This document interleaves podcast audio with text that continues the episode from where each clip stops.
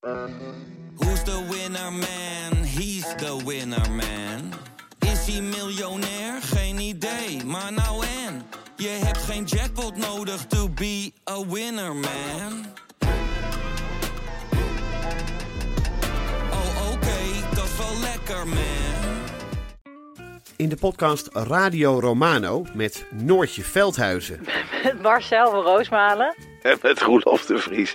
brengen we alle drie elke week een zogenaamde signalering mee. Wat heb jij nou weer bij je? En aan het eind bepalen we wie de winnaar van de week is. Echt een angstcultuur aan het Lege worden. huls die je er bent? Ja, dat gaat eigenlijk altijd onvriendelijk. Luister nu naar Radio Romano bij Podimo. Via podimo.nl slash Radio Romano luister je 30 dagen gratis. de waanzinnige route, om het maar even zo te zeggen, met alles ontkennen en alles is fantasie. Die route heeft gewoon verloren in deze verkiezingen. Heeft Donald Trump dit door dat zijn kandidaten het niet goed hebben gedaan? Hij heeft de Republikeinse Partij de das omgedaan. Dit is Betrouwbare Bronnen met Jaap Jansen.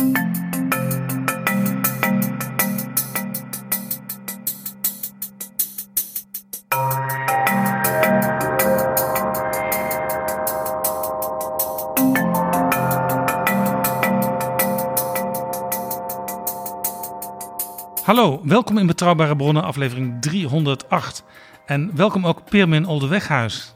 Dankjewel, ja, PG. Achtste, negende keer? Ik weet het niet meer. Pirmin Oldeweghuis is hier omdat hij Amerika-deskundige is. En ook aanwezig, uiteraard, PG Kroeger. Welkom. Dag Jaap. We gaan het in deze aflevering hebben diepgaand over de uitslagen van de Amerikaanse midtermverkiezingen en de gevolgen voor de komende twee jaar en voor de periode daarna. En je kunt het misschien niet genoeg onderstrepen. De uitslag en het hele tot- totstandkoming van die uitslag van de midterms van dit keer zijn ongelooflijk historisch. En waarom ze historisch zijn, daar gaan we het zo over hebben. Maar eerst, zijn er nog nieuwe vrienden van de show? Jaap, jazeker. En we zijn hen weer buitengewoon erkentelijk. Dus dank je wel, Ferry, MJHA, Wil, Ruben en ook nog een losse gift van Paulus en Ron. Dankjewel. En wil jij ook vriend van de show worden? Dat betekent gewoon dat je een donatie geeft, liefst op regelmatige basis. En dan eh, help je ons nog veel meer interessante afleveringen te maken. Ga hiervoor naar vriendvandeshow.nl slash bb. Dit is Betrouwbare Bronnen. PG, we praten over de Amerikaanse midtermverkiezingen. En ik moet er even bij zeggen, op het moment dat wij dit opnemen, eh, weten we natuurlijk al dat de verhouding in de Senaat 50-49 is. En dat over twee weken nog een verkiezing, een extra verkiezing is in Georgia. Maar het betekent in ieder geval dat de Democraten de Senaat hebben. Want er is natuurlijk ook nog de vice-president die eventueel ook nog kan meestemmen en de doorslag geven. En in het huis, op het moment van opnemen, hebben de Republikeinen net 218 zetels binnengesleept. Ze hebben dus de meerderheid, maar ze zijn verdeeld. En de Democraten krijgen er hoogstwaarschijnlijk nog een aantal zetels bij. gelet op waar die districten waar het tellen nog gebeurt zich bevinden. Dat is namelijk met name aan de westkust, hè, waar het ook later begint. Vaak ook heel bevolkingsrijke districten in California. En ook een heel bijzonder, heel groot district in Colorado, waar het echt op, nou ja, misschien wel tientallen stemmen gaat uitkomen. Eh, dat het in totaal zijn dat vrij democratische eh, kiesdistricten. Dus de Democraten kunnen als het ware nog richting die 2, 14, 15 klimmen. Eh, dus het wordt hoe dan ook zeer, zeer nipt. Ja, en het duurt zo lang in een aantal districten, omdat ze daar weer andere regels hebben dan in andere staten. Onthoud, de Verenigde Staten hebben ook bij zo'n midterms, maar zelfs bij de presidentsverkiezingen, geen nationale verkiezingen. De wetgeving, de regels zijn vaak zelfs op het niveau van de county of binnen een staat eh, eh, eh, dat men wel een soort gezamenlijke regel heeft. Maar bijvoorbeeld tussen die staten zijn er grote verschillen. Eén heel interessant punt. Je mag bijvoorbeeld je stem bijvoorbeeld zelfs al twee weken van tevoren afgeven. En dan moet je dat tekenen. En dan vergelijkt men jouw stem, en daarom duurt dat lang, met de handtekening bij je registratie als kiezer. Hè? Want je moet je in Amerika registreren als kiezer. En als ze zeggen, ja, dat is nog wel een groot verschil. Dan mag je die stem cureren, zoals dat heet. Dus dan mag je langskomen, nog een keer tekenen. En zeggen, oh ja, ja, het is wel meneer Garcia. Hè, en, en, en, en het is niet iemand anders. Maar dit zou je kunnen zeggen, is in het nadeel van hele jonge kiezers. Want die veranderen nog wel eens van handtekening. Nou ja, en, maar waar dit wel echt op aanhaakt, is natuurlijk de geschiedenis in de Verenigde Staten. Uh, misschien een voortvloeisel uit onze aflevering over de Civil War. Um, hoe je het dus mensen ook heel moeilijk kunt maken door de regels heel specifiek te maken in de staat. Nou, en um, nou, er is natuurlijk nog een hele discussie gaande met allemaal civil rights acts in de, in de Verenigde Staten ook van of het kiesrecht ja, soepeler gemaakt moet worden, dus dat er minder voorwaarden worden gesteld. Um, Waarbij dus de onafhankelijkheid, de soevereiniteit van die counties en van die 50 staten dus wordt ingeperkt. En dat is iets wat natuurlijk heel gevoelig ligt, ook vanuit de historie, in de Amerikaanse constitutionele geschiedenis. Absoluut. Uh, maar je komt natuurlijk wel uit een geschiedenis waarin je, uh, nee, in de allerergste gevallen werd gevraagd hoeveel knikkers zitten er in de schaal. En als je dat niet goed kon beantwoorden, of uh, noem sinds het begin van deze staat alle secretaries of state op achter elkaar. En dat werd dan gewoon, als je wou komen stemmen aan je gevraagd. En als je dat niet kon oplepelen, dan was het ja jammer, maar je kwalificeert niet om te stemmen hier.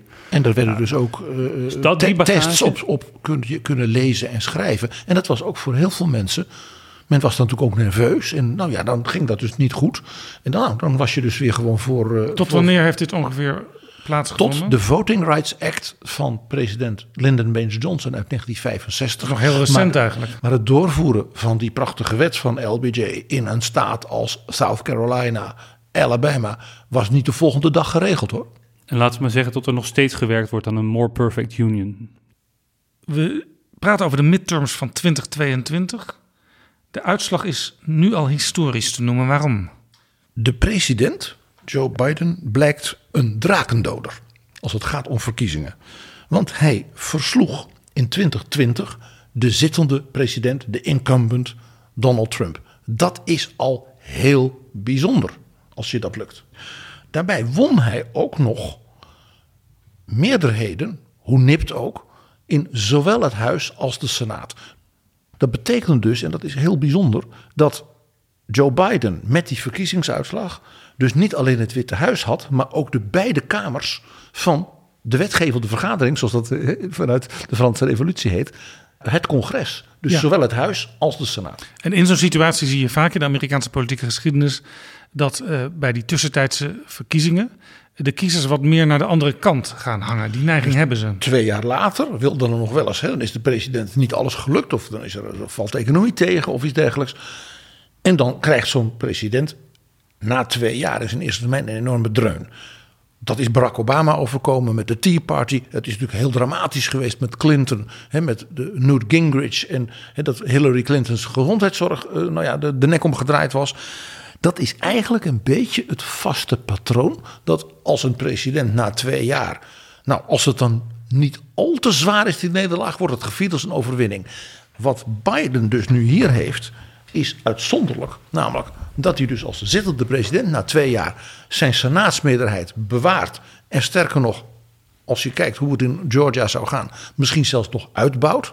En dat hij de kleine meerderheid die hij had met Nancy Pelosi als speaker op een haar na verliest.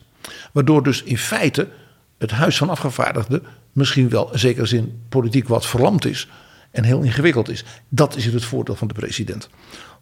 En dan is er nog een voordeel. Om een idee te geven hoe uitzonderlijk het is. De laatste keer dat een president erin slaagde, na twee jaar, zijn meerderheid in Huis en Senaat vast te houden, was George W. Bush. En dat was vlak na 9-11. Toen was er een soort nationaal gevoel van we moeten eensgezind zijn. En daar heeft Bush toe van geprofiteerd. Daarna kreeg hij ook enorme klappen. De keer daarvoor dat dat een andere president lukte, dat was een democraat. En dat was ook in zo'n situatie van grote zeg maar, nationale en wereldspanningen.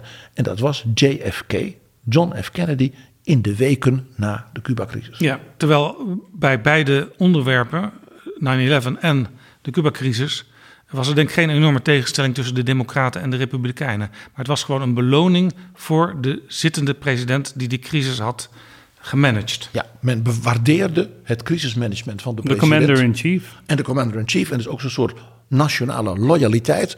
En dus zelfs de democratische kandidaten toen bijvoorbeeld tegen Bush, hè, die op heel veel terreinen natuurlijk inhoudelijk, maar die konden niet anders zeggen van wij, wij waarderen de president, hij heeft het goed gedaan, maar stem op ons, want wij stemmen ook, wij, wij stemmen op die national security dingen ook met de president mee.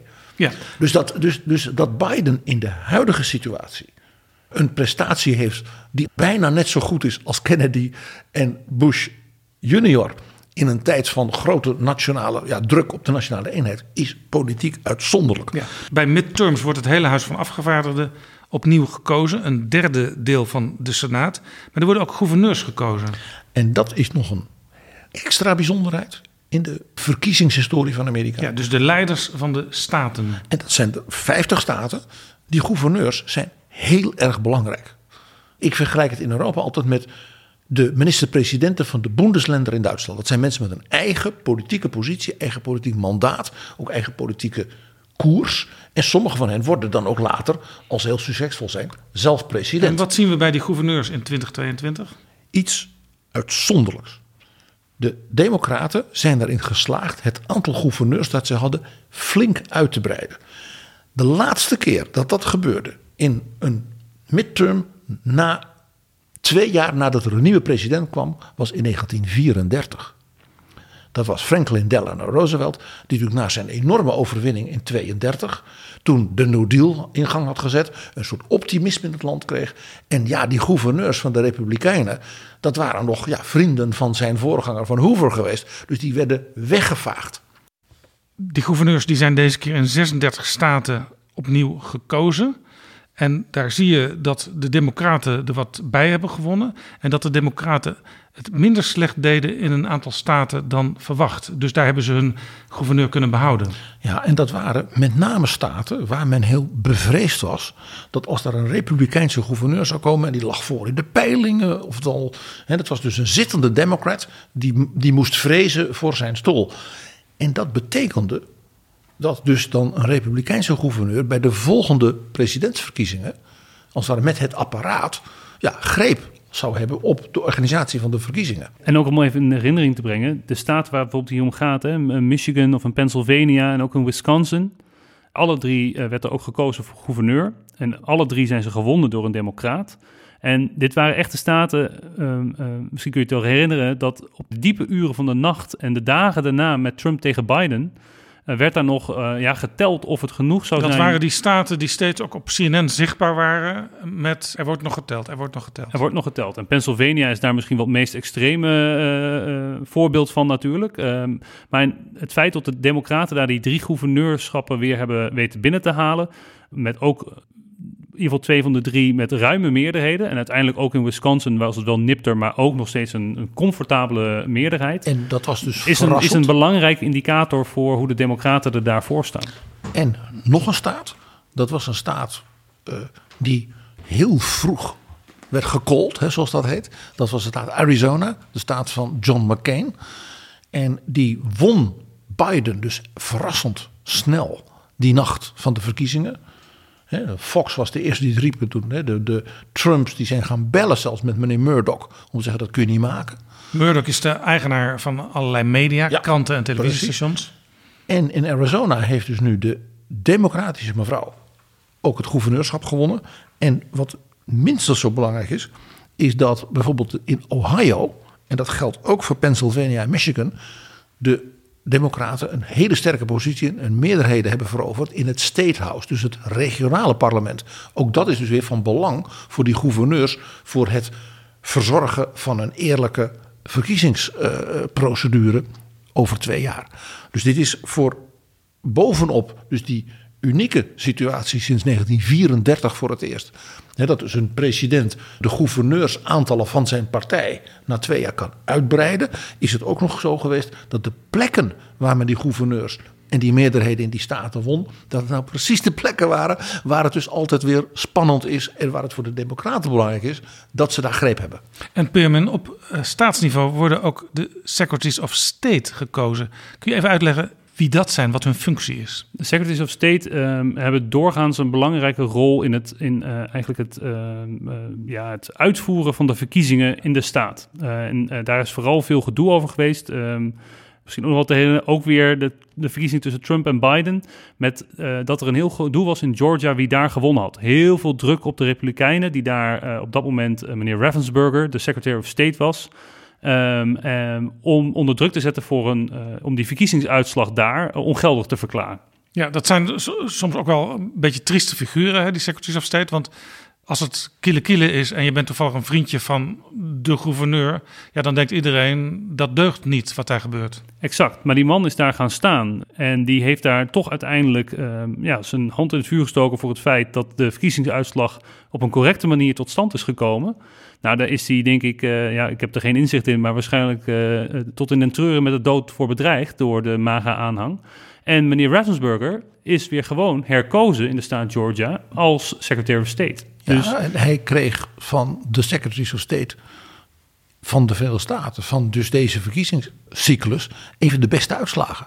Er was dus ook heel duidelijk sprake geweest dat relatief veel Democrats in Georgia hebben gezegd: we stemmen op deze Republikeinse Secretary of State, want die man deugt. En daarbij kwam het spel ook nog dat de gouverneur van Georgia, meneer Kemp, hem dus volledig had gesteund daarbij tegen Trump. Trump heeft die meneer Ravensburger zelfs gebeld.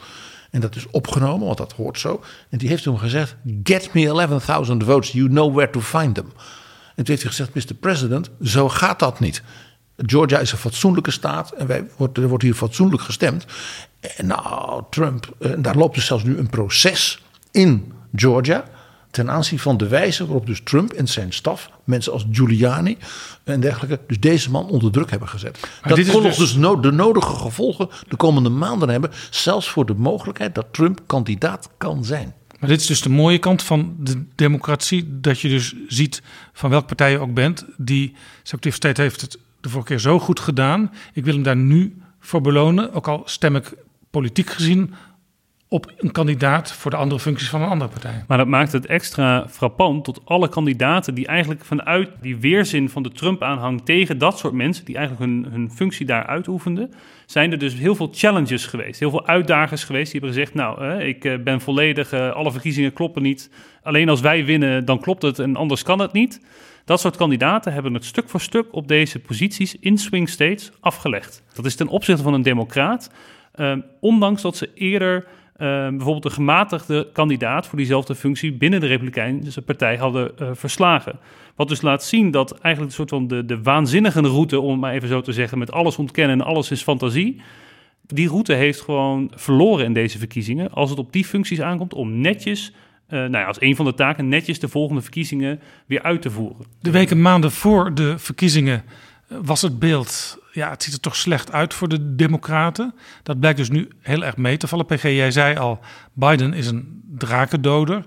Je kunt ook zeggen, wat je wel eens hoort, uh, de peilingen zijn opnieuw verslagen. Al vind ik dat altijd een beetje flauw, omdat peilingen een momentopname zijn. En bij de echte verkiezingen dan pas neem je je echte besluit als kiezer. En Jaap, jij weet dat peilingen één essentiële factor nooit kunnen meten. En dat speelt zeker in Amerika. De opkomst. de opkomst.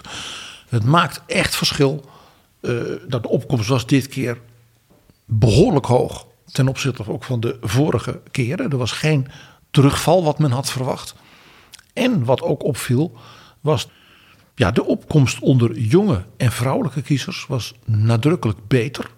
En uh, de rekenmeesters die konden zelfs zien dat in de staten waar het heel spannend was, denk Wisconsin, denk Michigan, denk Arizona, dat daar de jongeren zeg maar 4, 5 procent hoger opkwamen gemiddeld dan nationaal. Waarom zouden de jongeren nu hoger op zijn gekomen? Is daar een verklaring voor te bedenken? Uh, daar spelen twee dingen. Daar speelt uh, de ja, de campagnes van de Republikeinen op het punt van de abortus en het homohuwelijk. Ja, abortus speelt natuurlijk bij vrouwen ook heel erg een rol. Precies, dus jonge vrouwen in het bijzonder. En nog iets, ja, Joe Biden heeft natuurlijk, ja, eh, zoals dat hoort voor een president, vind ik, retail politics gedaan. Die heeft natuurlijk vlak voor de verkiezingen gezegd: ik ga de studieschulden kwijtschelden. En ja, mijn opponenten, de, de Republikeinen, dreigen al naar het Hoge Rechtshof te gaan om dat te blokkeren. Ja, dat was natuurlijk voor jongere kiezers een dat was, die oude Biden was natuurlijk gewoon ontzettend slim daarmee. En die dubbele factoren hebben een rol gespeeld. En wat ook duidelijk bleek was dat met name jonge en vrouwelijke kiezers meer gevoelig waren dan gedacht voor het argument van de democratie staat zelf op het spel.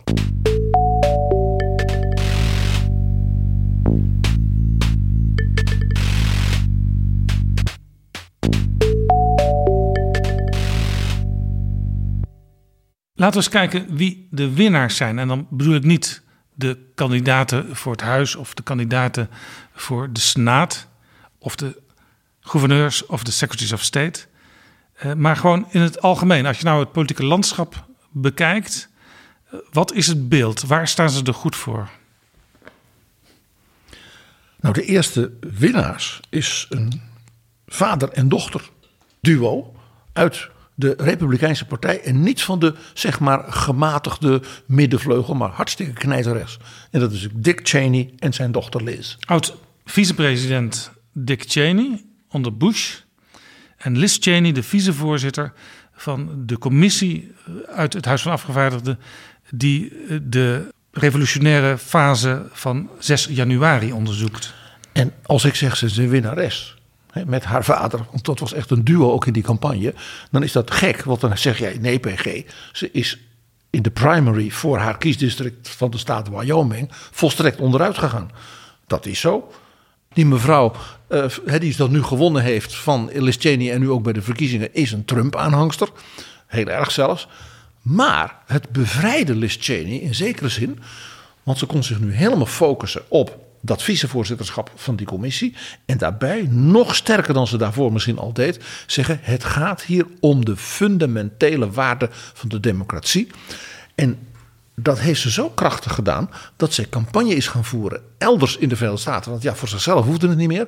Voor gematigde democraten, die dus Trump-aanhangers, MAGA, zoals eh, Joe Biden dat zo mooi noemt, tegenover zich had. Die mensen hebben allemaal gewonnen. Dus PG, die echte hardcore Trump-mensen, die hebben het niet goed gedaan in het algemeen. Nee, die hebben dus binnen hun eigen Republikeinse partij, uh, zelfs dus zo zeg maar het duo Cheney, zo geprovoceerd dat die ja, verzet in de partij en zelfs bij gematigde democraten aanmoedigde. En bij de verkiezingsuitslag kan je zien dat er in heel veel districten toch zo'n tussen de 6 en 11 procent van de republikeinen niet stemden voor bijvoorbeeld zo'n MAGA-kandidaat. En ja, als 10 procent van die 50% zegt, nou ik doe het toch niet, dan gaat er dus 5% naar de andere 50%.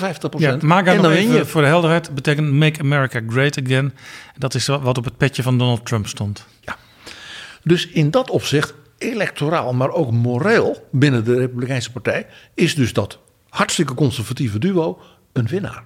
Ze viert het ook wel hoor. Eh, in de zin van er zit wel wat revanchegevoel ook in. Want als je mevrouw Carrie Lake, uh, die ging voor de positie van gouverneur in Arizona. En um, nu wij spreken, heeft ze het volgens mij al formeel afgelegd ook.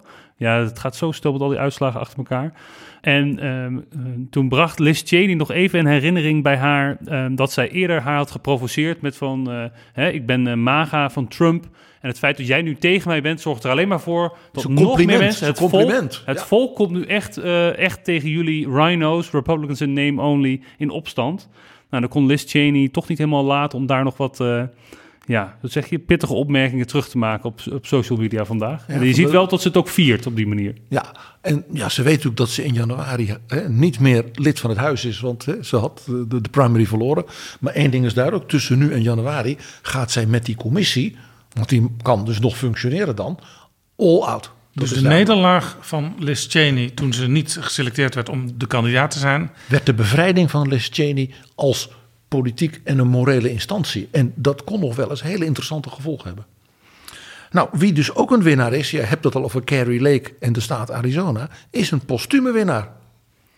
Ja, ja, als je kijkt naar John McCain, die natuurlijk uh, voormalig presidentskandidaat is geweest tegen Obama in 2008. Daar ook nog natuurlijk zelf als moreel geweten toen iemand hele nare dingen zei over Obama tijdens een town hall meeting. Echt opstond van, nou, u mag van alles vinden van beleid, maar we gaan hier niet iemand op deze manier afvallen. Dus op die manier daar al, nou, soort van, als je nu terugkijkt, denk je uit welke tijd komt dit? Ja, John McCain was dus echt nog wel iemand die een beetje het oude, zeg maar, bipartisan idee hoog hield. Dat je ook moet kunnen samenwerken in de politiek tussen ja, de twee grote partijen. Minst, of op zijn minst respect hebben voor elkaar. Gewoon, je bent allemaal, uh, uh, je, vanuit het soort van uitgangspunt dat je allemaal het, het, doet met het beste voor het land in het, in het achterhoofd. Dat, je, dat ook jouw tegenstander... Uh, een patriot is. In het algemeen belang, wat is, wat is goed voor mijn land?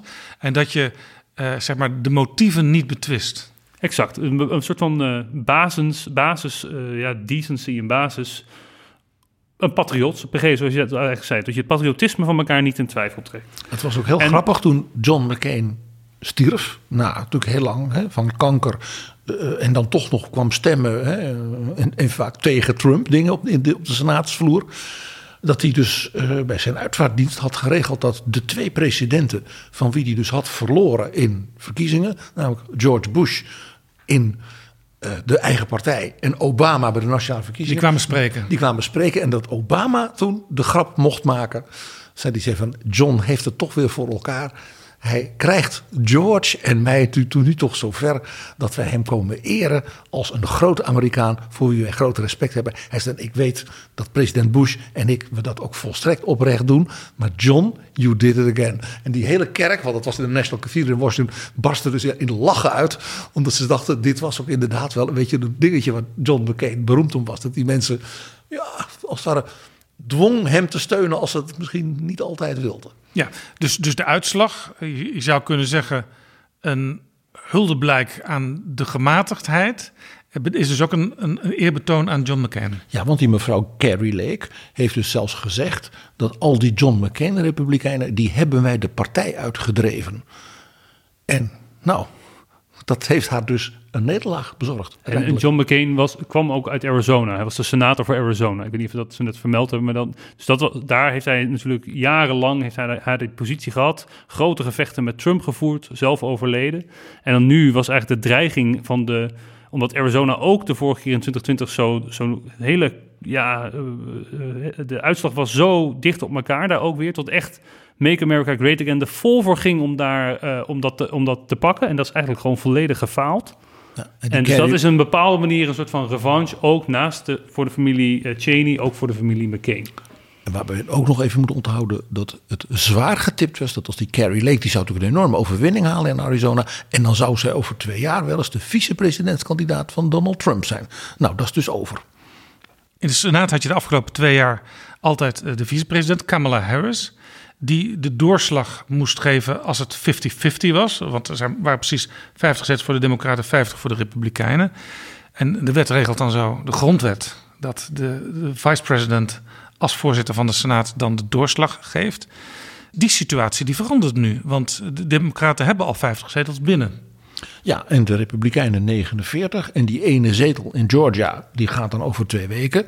En de kans dat die opnieuw, net als twee jaar geleden, wordt gewonnen door dominee Warnock. Dat is de predikant van de kerk van Martin Luther King. Die kans is aanzienlijk. Dat zou betekenen dat de Democraten dus 51 zetels hebben en de Republikeinen 49. En daarmee, het is misschien raar, is Kamala Harris een van de winnaars.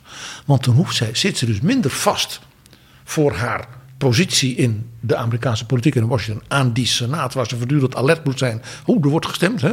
Dus dan moet ze daar zijn. En is ze dus als het ware in die tweede twee jaar, heeft ze wat meer ruimte om ook haar eigen profiel op te Ja, poetsen. dat is interessant. Daar wil ik toch nog even een vraag over stellen aan Peermin.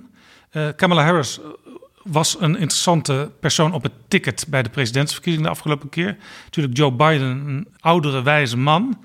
En Kamala Harris, een jongere vrouw van kleur. Dus de diversiteit zat in ieder geval op het ticket. Maar in de praktijk lijken die twee, de president en de vi- vicepresident, niet echt heel innig met elkaar te zijn. Ja, het is eigenlijk voornamelijk denk ik dat het, haar, haar zichtbaarheid, in ieder geval bij mij, eh, is, is, is zeer beperkt. Vaak zegt Eh, een president: Ik geef ook nog een paar specifieke opdrachten aan de vice-president waarmee zij kan shinen. Ja, terwijl eigenlijk alle grote policy initiatives zijn toch echt van Biden. Dus een soort van, dat wordt niet, eh, wordt niet uitgedeeld. Geen cadeautjes daar aan de vicepresident. En in die zin denk ik dat PG wel gelijk heeft. Kan het wel bevrijdend werken eh, voor haar. Maar ja, het ligt er wel ook een beetje aan of dit de echte reden is waarom ze natuurlijk al die policy initiatives niet kon doen. En je ziet ook wel af en toe het verwijt voorbij komen richting haar. Van waar Biden, ondanks dat hij wat oud is en krakkemikkige, eh, wel dat, wat, dat volks een beetje heeft. Van een klein praatje, eh, tikje op de schouder en een, eh, nou ja, net een beetje een grapje dat net niet kan, weet je wel zo. Heeft zij tot zij best wel een soort van, ehm, ja, eh, bijna een, een te statische manier van Uit communiceren heeft. Nou, ik weet niet of dat, of dat het idee, eh, of dat, dat lijkt mij niet, laat ik het zo zeggen. Ik denk wel dat het oprecht gevoeld is. Maar toch, als je, het, eh, ja, als je haar hoort spreken over iets waar ze overduidelijk dan wel gepassioneerd over is, het toch niet helemaal weet over te brengen. Het, soort van het, het idee dat een politicus, vind ik tenminste altijd, als je een ruimte inloopt en jij loopt toevallig als kiezer die ruimte en die politicus is daar, dan moet het niet zo zijn dat jij als kiezer daar binnen loopt en denkt, oh, hoe ga ik dit gesprek op gang brengen? De politicus stelt jou eigenlijk zonder al iets te zeggen al op je gemak en zorgt ervoor dat er een leuk praatje uit voortkomt. Nou, dat is Joe Biden denk ik heel erg goed in. En eh, mijn beeld erbij is dat Kamala Harris daar meer problemen mee heeft om zo'n verbinding makkelijker aan te gaan. Maar het zou dus kunnen dat wij dat helemaal verkeerd zien en dat zij juist als de Democraten genoeg ruimte hebben in de Senaat naar Georgia, eh, dat zij daar meer aan kan gaan werken en dat ze dan, dan misschien ook meer van zich kan laten zien, ook voor de nabije toekomst of de toekomst iets verderop, als mogelijk ook presidentskandidaat. Als ze dat ambieert, dan zou ik, als ik haar was, te snel aan beginnen in ieder geval. Maar ja, ze heeft natuurlijk één nadeel. Ze heeft niet een echt thema. Ze heeft niet een echt policy ding. Dat je zegt van dat. Hè. LBJ vond het vreselijk uh, vicepresident te zijn van Kennedy. Maar hij was wel de man die de ruimtevaart deed. En dat heeft hij ook geweldig gedaan. Hè. Dat Apollo-project, dat, is, dat heeft hij gemanaged. En heeft er ook voor gezorgd dat alles naar Houston ging en naar zijn staat Texas. Dat werd ook gewaardeerd. Zoiets heeft zij niet. Biden is natuurlijk de meest ervaren buitenlandpolitiek president in decennia. Hè, vanuit de Senaat. En is ook iemand, dat zie je, hè, ik zei het al met die, die, die, die, het, het kwijtschelden van de eh, studentenleningen. Die als het gaat om het binnenlands beleid en ook het economisch beleid er zelf heel erg bovenop zit. Ook doordat hij een aantal hele sterke ministers heeft op precies die terreinen. Zou dus voor Kamala Harris is er gewoon, denk ik, ook gewoon weinig speelveld. Zou het ook gewoon praktisch kunnen zijn dat uh, Kamala Harris, omdat ze steeds, of in ieder geval heel vaak, in de Senaat moest zijn, ook weinig tijd over had om een groot project aan te nemen? Ze kon bijvoorbeeld niet de wereld overreizen. Nee. En een tweede, uh, nou ja, Biden hield die grote speech over de democratie. Je hebt ook niet een onderwerp dat je denkt van dat is haar onderwerp. Dan houdt ze één of twee belangrijke conferenties die ze leidt en dan een speech. Nee, ik vind dat heel opvallend. Ze is ook niet zo uh, zichtbaar geweest tijdens de midterms. Hè? Maar goed, we kunnen concluderen in ieder geval. Uh, als je ze krijgt een tweede kans. Haar uh, in een lijstje zet, dan staat zij toch op dit moment al in het lijstje winnaars. vanwege die democratische sterkte in de Senaat. En dan wil ik bij die Senaat toch nog een andere Democrat noemen. En dat is Chuck Schumer, de majority leader ja, de, van die 50-50. Je zou kunnen zeggen de fractieleider. Ja, en ja, als het nu echt 51, 49 wordt, dan zit hij ook echt achter de knoppen. Dan hoeft hij bijvoorbeeld niet bij die 50-50 bepaalde deals te sluiten met Mitch McConnell. Uh, die dan wel weet dat als Kamala Harris stemt dat het dan 51-50 wordt. Maar om te voorkomen dat het helemaal misgaat, gaat dan zo'n Schumer met McConnell dealen. Daar is hij dan ook van bevrijd. En die meerderheid in de Senaat, of die nou uiteindelijk 50-50 gaat worden of 51-49 is ook nog om een andere reden, uh, waar het niet zoveel is over gegaan, deze verkiezingen, maar wat hiervoor een heel groot item was, is de Supreme Court. En, uh, want dat betekent ook weer dat Biden weer de komende twee jaar heeft, mocht er iemand uh, nou ja, van zijn stokje gaan of om een andere reden bedenken tot hij stopt als Supreme Court Justice, dan is het dus aan de president om een nieuw lid van het Hoge Rechtshof te nomineren. Maar het moet natuurlijk met goedkeuring van de Senaat. En dat was eerder waar de Democraten zichzelf in de voet hadden geschoten. Tot je natuurlijk al het gedoe had met een uh, meerderheid uh, in de Senaat van de Republikeinen. Terwijl er dan een Democraat moest gaan nomineren. En tot al die uitstelprocedures allemaal uh, zijn plaats. Ja, dat was in de periode Obama. Exact. En toen heeft Trump natuurlijk een heel arsenaal aan rechters doorheen gejaagd. Waardoor er nu, ik geloof, zes Republikeinen en drie Democraten hoogrechter zijn. Ja, dat klopt. Ja, waarbij dan bij die Republikeinen er wel een duidelijk verschil is. Want bijvoorbeeld opperrechter Roberts is een man uit de Bush-tijd. En die wil nog wel eens met dus die democratische minderheid die het is, meestemmen. Dus het ligt af en toe heel spannend in dat Hoge Rechtshof. En Biden heeft nu één, de eerste zwarte vrouw in het Hoge Rechtshof gekregen, om maar zo te zeggen. En die heeft meteen een enorme indruk gemaakt door zeg maar, haar ja, intellectueel uh, hoog, hoogwaardige redeneren en zeg maar, de juridische uh, argumentatie die zij brengt. Dus dat is een enorme versterking voor die minderheid. Maar Biden die krijgt dus de kans als iemand uh, overlijdt. Want je bent in principe benoemd voor het leven. Of als iemand op een gegeven moment zegt: Het is mooi geweest, ik stop ermee. Er wordt ook wel eens druk uitgeoefend hè, vanuit de eigen partij van ja, jij bent al zo oud. Je moet niet uh, komen te overlijden als er een, iemand van een andere partij president is, want dan wordt de verkeerde kant uh, versterkt. Dat is natuurlijk gebeurd bij Ruth Bader Ginsburg. Uh, toen zij overleed, mocht Trump. Democraat. Ja, ja. Een, een, van een progressieve held. Hè? En toen mocht Trump. Wie, wie, is nu het oudste in het Hoge Rechtshof? Wie, wie, wie, wie, moet er misschien vervangen worden op een gegeven moment? ik las, hoorde dat mevrouw Sotomayor, dus de eerste Latina, dat die bewerkt wordt een beetje. Dat als zij zo zeggen, ik heb het al heel de tijd gedaan nu. Zij is democraat. Ik ben, ja, ik ben nog gezond. Volgens mij is het door Clinton benoemd. Ik ben nog gezond, maar ik wil niet krakkemikkig worden. Uh, dat als zij nu zou zeggen, ik ben bereid uh, hè, nog wat anders te gaan doen.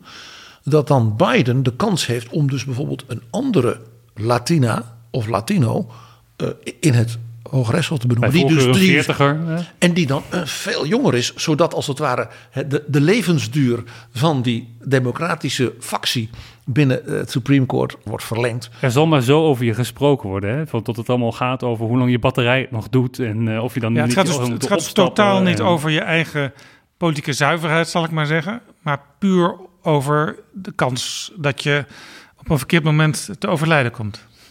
Namelijk onder jouw tegenstander. Hetgeen weer bewijst dat politiek mensenwerk is.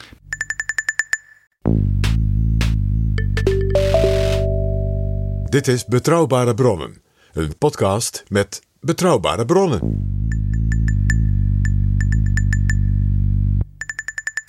Pierman, als we naar het Huis van Afgewaarden kijken... dan moet ik denk ik jou ook feliciteren. Want in het 31ste district van Californië is mevrouw Grace Napolitano herkozen. Zij is 85 jaar en zij is jouw baas geweest. Ja, nou ja, ze heeft het uh, weer voor elkaar. Um, ze is zeker niet het langzittende lid in het Huis van Afgevaardigden. Want je hebt gewerkt in het Huis van Afgevaardigden. Ja, ja, ja, ik heb in uh, 2015 alweer, dus een lange tijd geleden alweer, heb ik een half jaar um, als een, ja, eigenlijk als een vlieg op de muur, maar ook als, als ja, hoe zeg je dat, als stagiair mogen meelopen in dat kantoor. Ja, dat is natuurlijk een, blijft. Achteraf besef je bijna niet van hoeveel je eraan hebt gehad. Dat je een pasje om je nek hebt gehad waarmee je gewoon alle deuren in het kapitool kon openmaken. Of in ieder geval bijna alle deuren in het kapitool. Maar ze heeft weer gewonnen en ze is nu het oudste lid van het Huis van Afgevaardigden momenteel. En met 85 jaar. En uh, ja, ik vind het alleen maar hartstikke knap als je 85 bent. En dan nog steeds er zoveel drive voor hebt om dit dan weer twee jaar te gaan doen in een heel ander deel van de Verenigde Staten, wat sommige mensen wel de Rust Belt noemen.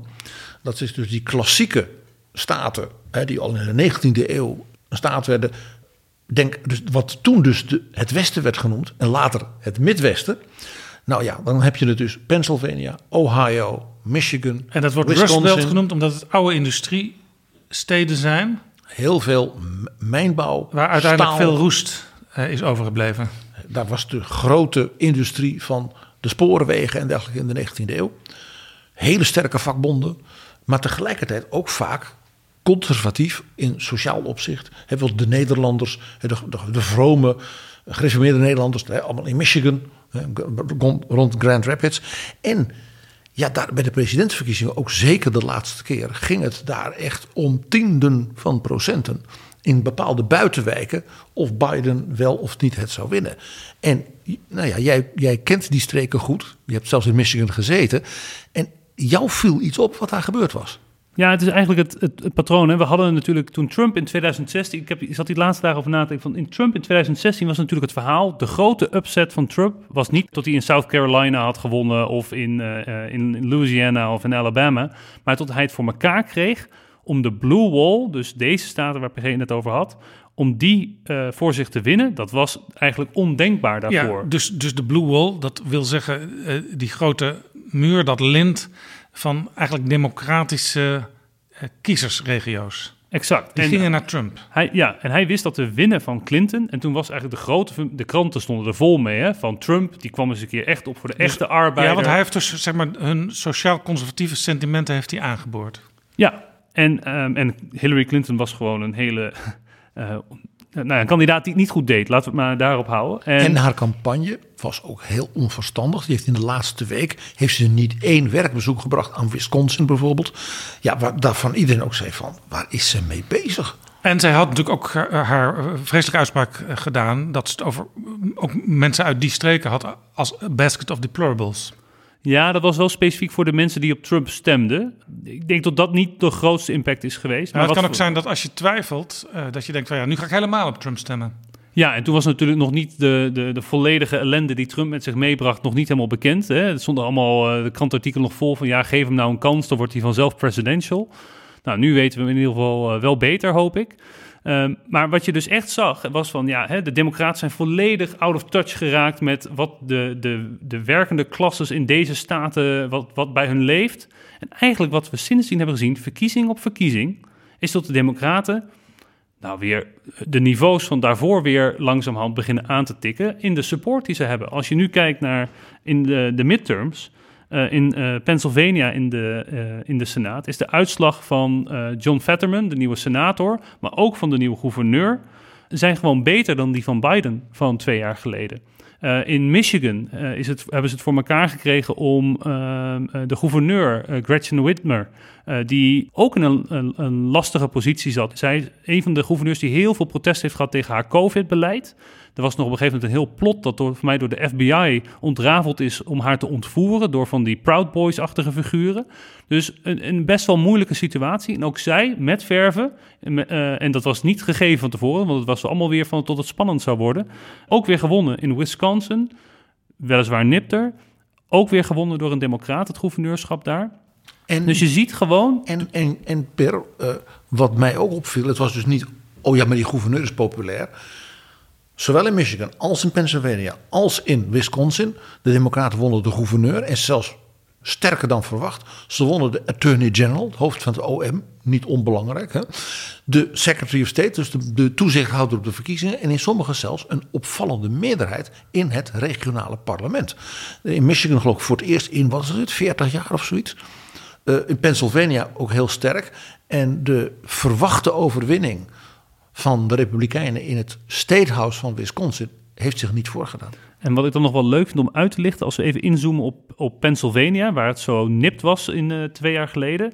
Als je nu kijkt, waar, waar zijn nou de. Je hebt van die prachtige kaartjes uh, op de, van de New York Times, uh, vind ik. Daar kun je in zien wat het percentage punten swing is. Dus de verandering ten opzichte van twee jaar geleden. Ja, CNN heeft ook zo'n site en daar zal ik een link naar in de beschrijving zetten, want die van de New York Times is niet voor iedereen te openen. En van CNN wel. Uh, dus in ieder geval, het is daar ook terug te vinden. En dan zie je eigenlijk op county niveau, dat blijft altijd gelijk. Dus dan heb je goed vergelijkend materiaal. Zie je dus eigenlijk hoe de verschuiving is geweest. En als je in Pennsylvania keek, dat vond ik wel een interessante, zie je eigenlijk over de hele staat ten opzichte van de uitslag van Biden tot het uh, blauwer geworden is. Dus meer naar de Democraten toe is gegaan. In de steden maakt dat natuurlijk gelijk heel veel verschil, want er wonen heel veel mensen. Als je dan een 1 procentpunt uh, meer, zijn gelijk uh, 10.000 of 20.000 stemmen. Maar ook waar Trump eigenlijk eerder alle kleine beetjes bij elkaar wist te schrapen. In al die rurale districten waar 100, 5000, uh, 8000 mensen woonden. Daar zie je soms echt een swing van tot wel 8 procentpunten. Nou, en als de Republikeinse kandidaat daar zijn marges niet weet te halen. En ze hadden in Pennsylvania ook wel eentje die echt de leider was van het ontkennen van de verkiezingsuitslag. Dan zie je ook zelfs in die hele rurale districten dat men daar echt helemaal niks van moest hebben. In hoeverre kun je zeggen dat hier strategie achter zit aan de democratische kant, dat zij op deze manier gewonnen hebben. Want in Amerika is het toch vaak zo dat ja, kandidaten nemen een, binnen een partij tegen elkaar op. En dan moet je maar afwachten wie uiteindelijk vaak wat meer op, zeg maar, op de hardcore koers van de partij het wint. En eh, dan is de vraag of zo'n persoon ook de brug kan slaan naar uh, mensen die de vorige keer op de andere partij hebben gestemd. Dat is anders dan, dan zoals je bijvoorbeeld in Nederland een bepaalde strategie kunt bedenken om bepaalde kiezersgroepen misschien iets meer naar je toe te trekken. Kun je als Democratische Partij daar een strategie in voeren of is het, hangt het toch van toeval aan elkaar? Nou, er is vooral een enorme, binnen de, binnen de Democraten, enorme richtingenstrijd gaande. Ook als het weer gaat om uitkijken naar de volgende presidentsverkiezing, maar ook nu weer. Van wie moeten de Democraten hebben als stemmers? En uh, waar zit eigenlijk de kern van de partij? Waar komt dat vandaan? Ehm, maar wie heb je ook nodig om uiteindelijk te winnen in die staten waar het er echt om gaat? Dus bijvoorbeeld in die Blue Wall, in die Rust Belt. Wat voor soort kandidaat gaat daar het beste scoren? Ja, want ook als je als uh, individuele democraat heel progressief bent... dan moet je toch je realiseren dat je ook uh, hele gematigde kiezers nodig hebt. Mensen die bijvoorbeeld eh, wel links zijn als het op brood en boter aankomt, maar sociaal conservatief als het bijvoorbeeld op homorechten aankomt. De Democratische Partij heeft zeker op rurale gebieden in het zuiden en zeg maar in de Appalachians en dergelijke hele behoudende mensen. Die alleen zeggen: Ik ben een Democrat. Vaak ook vanuit het oogpunt van de sociale gelijkheid en uh, het bestrijden van de armoede en dergelijke. Maar die verder helemaal niet zo progressief zijn. En die dus ook vaak in die partij ja, vaak zich een beetje, beetje genegeerd voelen. Om even zo te zeggen, Pittsburgh alleen al is ook nog een stad, maar Pittsburgh is niet Brooklyn. Om maar even te, te vergelijken met elkaar. Brooklyn, New York. Ja, Brooklyn, New York. Als je het hebt over hoe progressief men in de wedstrijd uh, zit. Tuurlijk, je kunt daar wat in sturen. Hè. De partij kan natuurlijk ook wel kandidaten ondersteunen met geld, met, uh, met campagnepersoneel, et cetera, et cetera. Daar, zit natuurlijk wel een bepaalde voorkeur, kan er op die manier wel uitkomen. In die primaries moet het dan natuurlijk nog wel zo uitpakken, daar heb je helemaal gelijk in. Uh, maar ik denk wel, als je nu kijkt naar deze drie staten, bijvoorbeeld Vetterman, die eerder uh, wat meer richting Bernie Sanders aanschurkte. Die zich toch in de, het laatste half jaar heeft heruitgevonden als een man die voor boren naar schaliegas was. En John allemaal... Fetterman is die man, uh, een beetje wilde man, vaak in korte broek. Ja, ja, ik heb nog opgezocht hoe warm hij was aan het stemmen. En toen zag ik hem weer eens een korte broek lopen buiten. Dacht ik, ik ga eens even opzoeken hoe warm het nu is daar in, in En hij was ook uh, zwaar ziek een paar maanden geleden. Ja, hij heeft toch gewonnen. Hij heeft toch gewonnen. En uh, ook overtuigend uiteindelijk nog. Zeker als je het vergelijkt met de uitslag van Biden. Maar hij had zichzelf dus wel een beetje heruitgevonden van wat meer op de... Dus wel nog soort van dat, uh, ja, dat uh, misschien nog bijna in vorm veel meer. Hè? De korte broek, ik hoor bij... Ja, Hoodies. ik ben heel normaal. maar zich toch ook wel dat, dat wat echt wat progressievere... dat heeft hij wel afgevlakt voor de verkiezingen. Succesvol. Ja, hij stond dus echt zeg maar, aan de kant, zou je kunnen zeggen, van de soms ook wat behoudende arbeiders. Ja, en uh, voor Pennsylvania is het uh, boren naar uh, fossiele brandstoffen wel iets wat nou ja, de laatste tien jaar voor veel banen heeft gezorgd. Dus het is een, gewoon een gevoelig onderwerp daar, als je daar falikant op tegen zou zijn.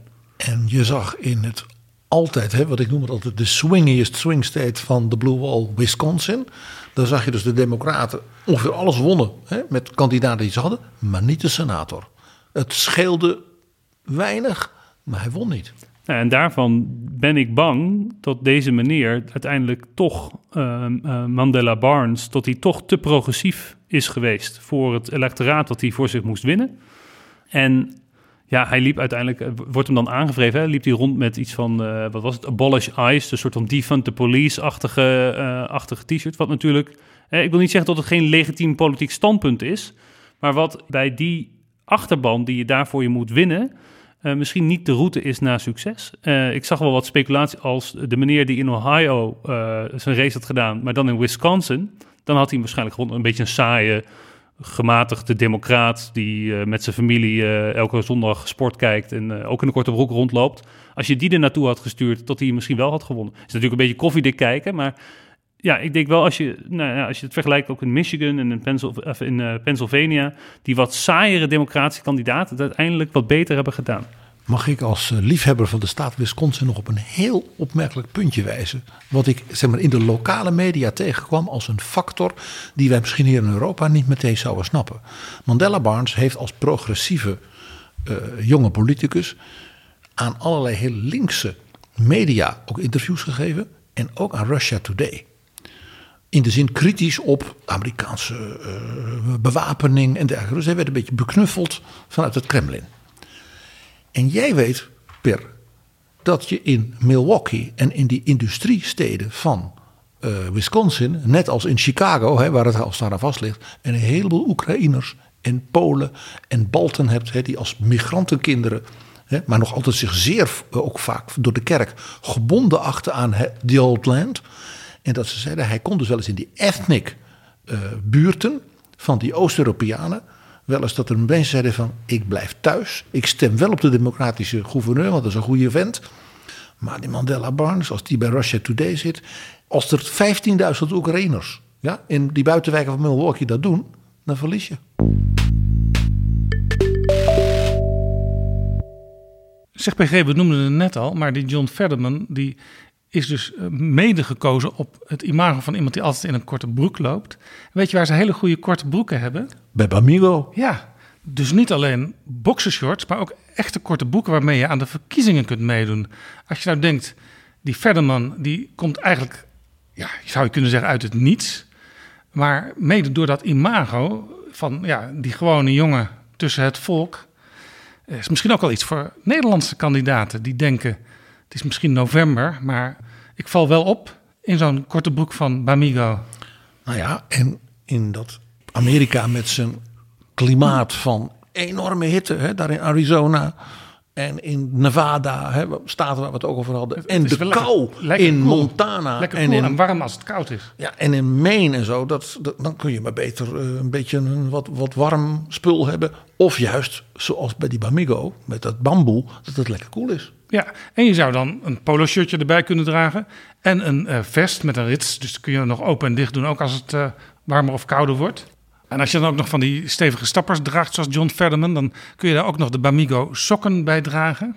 Ook dat nog. Als jij inmiddels denkt, ik ga misschien wel aan de verkiezingen meedoen en ik ga die kleding alvast inslaan van Bamigo, dan kun je naar de site gaan, bamigo.com. En het is nu de Black Friday periode, dan krijg je 25% korting. Het kan ook zijn dat je deze aflevering pas na een tijdje hoort.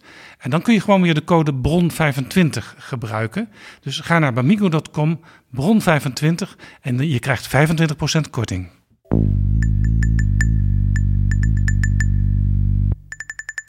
Dit is Betrouwbare Bronnen. En we praten met Pirmin Onderweghuis, onze Amerika-kenner, over de midtermverkiezingen in de Verenigde Staten. We hadden het net over de winnaars, en dan de winnaars in brede zin. Dan zijn er natuurlijk ook verliezers. Het is een zero-sum game in Amerika, hè, met zo'n twee-partijenstelsel. Make America Great Again, dus de Trump-vleugel, heeft de Republikeinen op conservatief midden zwaar geschaad. Want precies, hè, als je zag dat er dus tussen de 5, 6 en 11 procent van de Republikeinse kiezers in cruciale staten, gouverneur, senaat, secretary of state, zeiden nou toch maar niet. Ja, dan is het als, het- als het 50-50 is en 5% of 11% gaat weg, dan ga je eraan, electoraal. En dat is dus op allerlei plekken heel verrassend gebeurd. Dus je zou kunnen zeggen, de Trump-line, die Make America Great Again kandidaten, die lijn die heeft de partij geschaad. Ook omdat heel veel mensen, ook in de regionale media, die zeiden: ja, deze kandidaat voor die post. Sorry hoor, ik ben een trouwe republikein, ik ben geen linkstype. Maar deze vrouw, deze man, dat is zo'n idioot.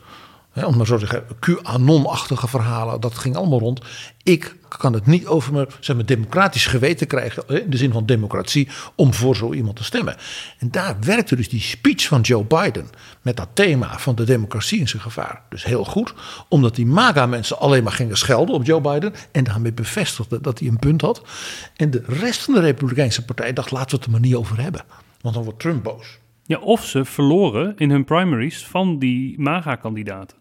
Zodat dan de, de middenkiezer dan maar naar die wat meer gematigde democraat overstapte.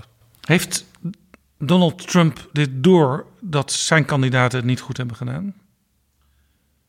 Want Nou, hij kan, het verhaal niet, gaat dat hij hij kan in- nooit zeggen dat hij iets niet goed heeft gedaan of dat hij iets niet goed heeft ingeschat. Het is altijd beter dan wat en wie dan ook wat hij gedaan heeft en bedacht heeft. En anders is het bedrog. Ja, sterker nog, misschien, eh, hij stond niet op de ticket, hè? Misschien heeft hij nu wel voor zichzelf bedacht, het feit dat ik dus niet on the ballot stond, heeft er nu, eh, dus als ik er was geweest, Dat is natuurlijk ongeloofwaardig, want hij is eh, in een aantal staten is hij mee gaan campagne voeren. Onder andere voor Dr. Oz. Hij heeft de Republikeinse Partij in zo'n staat als Pennsylvania, maar ook in Arizona, de das omgedaan. En dat is natuurlijk voor de, de desbetreffende kandidaten ellendig. Want die hadden gehoopt dat ze senator werden of gouverneur. Maar voor de partijorganisatie in die staten, en dat is in Amerika belangrijk, want je hebt bijna niet zo'n echte nationale partijorganisatie. Je moet het van die staten hebben. Die zijn dus des duivels. Ted Cruz, de senator in Texas, die heeft ook gewoon gezegd: I'm enraged about this result. Hij zegt: We hebben het zelf gewoon laten verpesten. nou is Ted Cruz ook wel de figuur die soort van zijn moeder nog verkoopt om eh, zelf op zijn zetel te blijven Ja, Ted zitten. Cruz is natuurlijk een heel ongeloofwaardige man. Want eh, toen Trump nog bezig was zich te kandideren binnen zijn partij voor het presidentschap. Toen was Ted Cruz ook een van die uh, would-be-kandidaten. En ehm, Trump heeft hem op een gegeven moment gewoon echt geboelied en gekoeieneerd en gekleineerd. En toch heeft Cruz op een gegeven moment gezegd: Ik steun Trump. Ja, daarom dat hij ook nu zo boos is. Omdat hij in feite moet vaststellen dat zijn eigen uh, slijmcultuur uh, richting Trump heeft. averechts heeft gewerkt. Wat nog interessanter wellicht is, omdat hij iets meer geloofwaardigheid heeft in jouw manier van denken, is meneer Pat Toomey. Dat is de bejaarde republikeinse senator van Pennsylvania. Die zei: Ik ga nu stoppen. En die heeft gezegd: Trump is de reden waarom die John Fetterman mijn stoel heeft veroverd. En hij liet blijken dat hij misschien ook wel zelf op John Fetterman heeft gestemd. De Republikeinen hebben dus een probleem met Trump, kun je zeggen. Zijn er ook uh, verliezers aan de democratische kant? Uh, de Democraten in de staat Florida. Die hebben, uh, laat ik zeggen, zowel tegenover senator Rubio als tegenover gouverneur DeSantis. Ron DeSantis. Een volstrekte afgang gekregen. En dat leidt er dus toe dat Anders dan wij altijd dachten bij al die verkiezingen, nachtenlang, Florida, oeh, Bush tegen Gore, hertellingen en alles. Dat is helemaal niet meer nodig. De gouverneur DeSantis werd declared victor toen de stembussen dichtgingen. Toen werd op de televisie gezet, projectie DeSantis herkozen als gouverneur. Als eerste ongeveer. Ja, ongelooflijk. Wat uh, grote implicaties heeft voor uh, ook de presidentsverkiezingen die eraan komen, waar dus Florida lijkt nu, ook een aantal verkiezingen natuurlijk nu achter elkaar.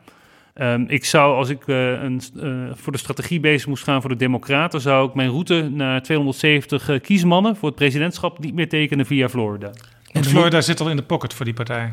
En, juist voor de Republikeinen. Dat, en onthoud, oh, dat bedoel ik, ja. ja, ja dat bedoel ja, ik. Ja. En onthoud, vrienden, Barack Obama won Florida beide keren dat hij presidentskandidaat was en afgetekend. Dus dit is echt een, een, een, een majeure verschuiving, demografisch en politiek-cultureel in Amerika. Maar dat laat ook wel zien, en dat de Democraten hebben de, laatste de twee verkiezingen uh, laten zien dat er een probleem is hè, met de opkomst voor de Democraten, of in ieder geval met het stemmen op de Democraten, door uh, Latino's in de Verenigde Staten. De, de, resultaten zijn behoorlijk tegenvallend. Dat was ook al het geval met de verkiezing van Biden. Um, dat wil zeggen dat Latino's uh, niet per definitie naar de Democraten gaan. Ja, terwijl dat was lange tijd, zeker natuurlijk met al die dossiers allemaal rondom uh, ongedocumenteerde mig migranten, et cetera, het idee dat dat wel zo zou gebeuren. Hier krijg je misschien ook het effect dat migranten die al gesetteld zijn, dus die dus al 10, 20, 30 jaar in de Verenigde Staten wonen, uh, op een gegeven moment ook denken van ja, ik, ik ben niet automatisch ook blij met alle nieuwe migranten die nu nog binnenkomen. Dat zou een dynamiek kunnen zijn. In Florida is een andere dynamiek nog tot sommige uh, sterke Cubaanse gemeenschap voor, uh, bijvoorbeeld. Dus als je je tegenstander, de democraat, aanwrijft dat hij een socialist is en een socialistische heilstaat wil bouwen, dan is dat natuurlijk gevoelig. En onder maar, Obama werd natuurlijk ook de relatie met Cuba werd versoepeld.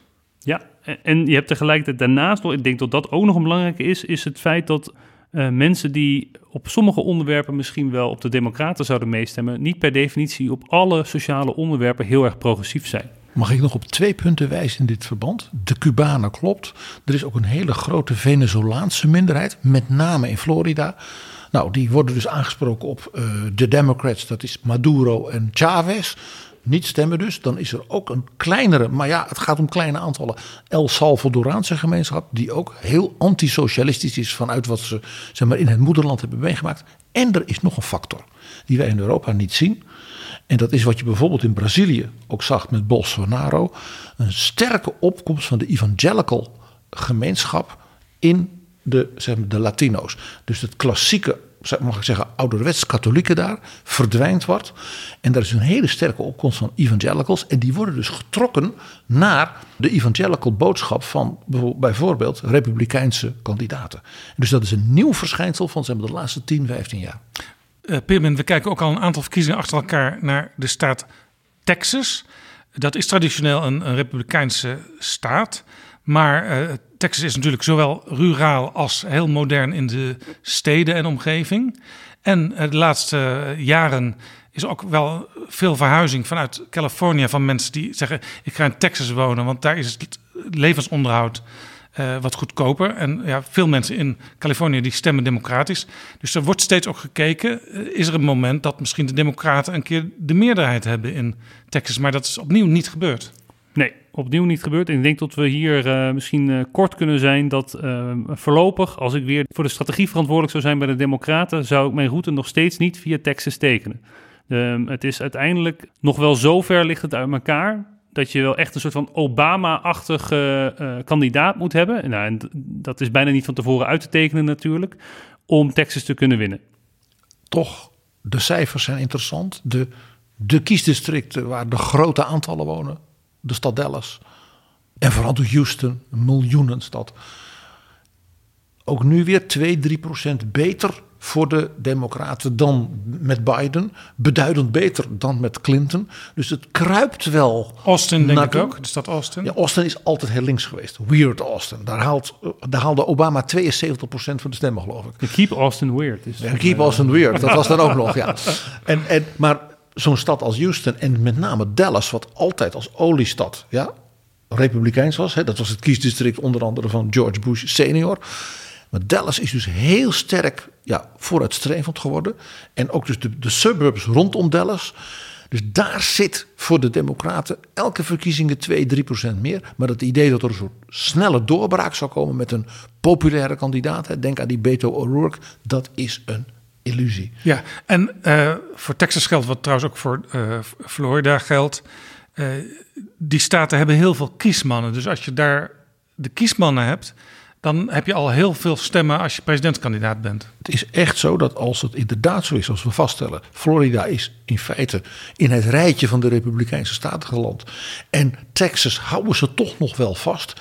Dan hebben ze twee, ik zal maar zeggen, stepping stones voor een presidentskandidaat. Zeker als dat een zeg maar, minder extreme presidentskandidaat is, waarmee je goed kan werken hoor, dan is de overwinning als het ware een stukje dichterbij. Staat er ergens voor de Democraten iets tegenover waar zij misschien. New York uh, en Californië zijn de twee eigenlijk die qua omvang samen ongeveer op hetzelfde totaal komen. Ja, maar dat is altijd al zo. Maar waar de Democraten misschien uh, toch, toch in de nabije toekomst plusjes gaan maken? Nou, voor de Democraten is het denk ik nu kwestie om bijvoorbeeld een staat als Georgia, uh, waar ook de grote stad Atlanta gewoon een groeicentrum is. Kunnen we meteen al zien op 6 december. Ja, en die is natuurlijk al nu een paar keer naar de Democraten toegevallen, maar dat was de jaren daarvoor uh, niet het geval. Dus die soort van steeds meer en zekerder in jouw straatje zien te krijgen. Zeker, dit gaat dan vooral op, natuurlijk op federaal niveau, hè, de senaatsverkiezingen en de presidentsverkiezingen. Want op staatsniveau heeft ook deze verkiezing weer uitgewezen dat ze gewoon straight Republican tickets zo ongeveer uh, gestemd hebben. Um, maar dat in ieder geval, daar zit meer competitie nu in. Uh, en dat is, 16 is een, een best aantal uh, kiesmannen. En daarnaast de staten als Arizona, die ook een groeiende staat, is daarin erg belangrijk. En die zie je ook steeds meer op zo'nzelfde manier wat kansrijker worden voor de, voor de democraten. Nevada? Nevada, als dat zijn dat wel aanzienlijk minder stemmen. Maar ze zijn er wel. Ze, ja, ze zijn er wel, maar het, het schiet minder op. Ja, en voor de Democraten is het daarnaast is het dus die blue wall waar we het eerder over hadden. En we hebben het ook bij de presidentsverkiezingen al gezien. Dat was verrassend. Trump won. Maar het was veel nipter dan gedacht. Dat is North Carolina. Zoals je bij Texas al zegt, dat zal toch een keer naar de Democraten gaan. Zeg je dat eigenlijk ook een beetje van North Carolina. Dat duurt misschien langer dan gedacht.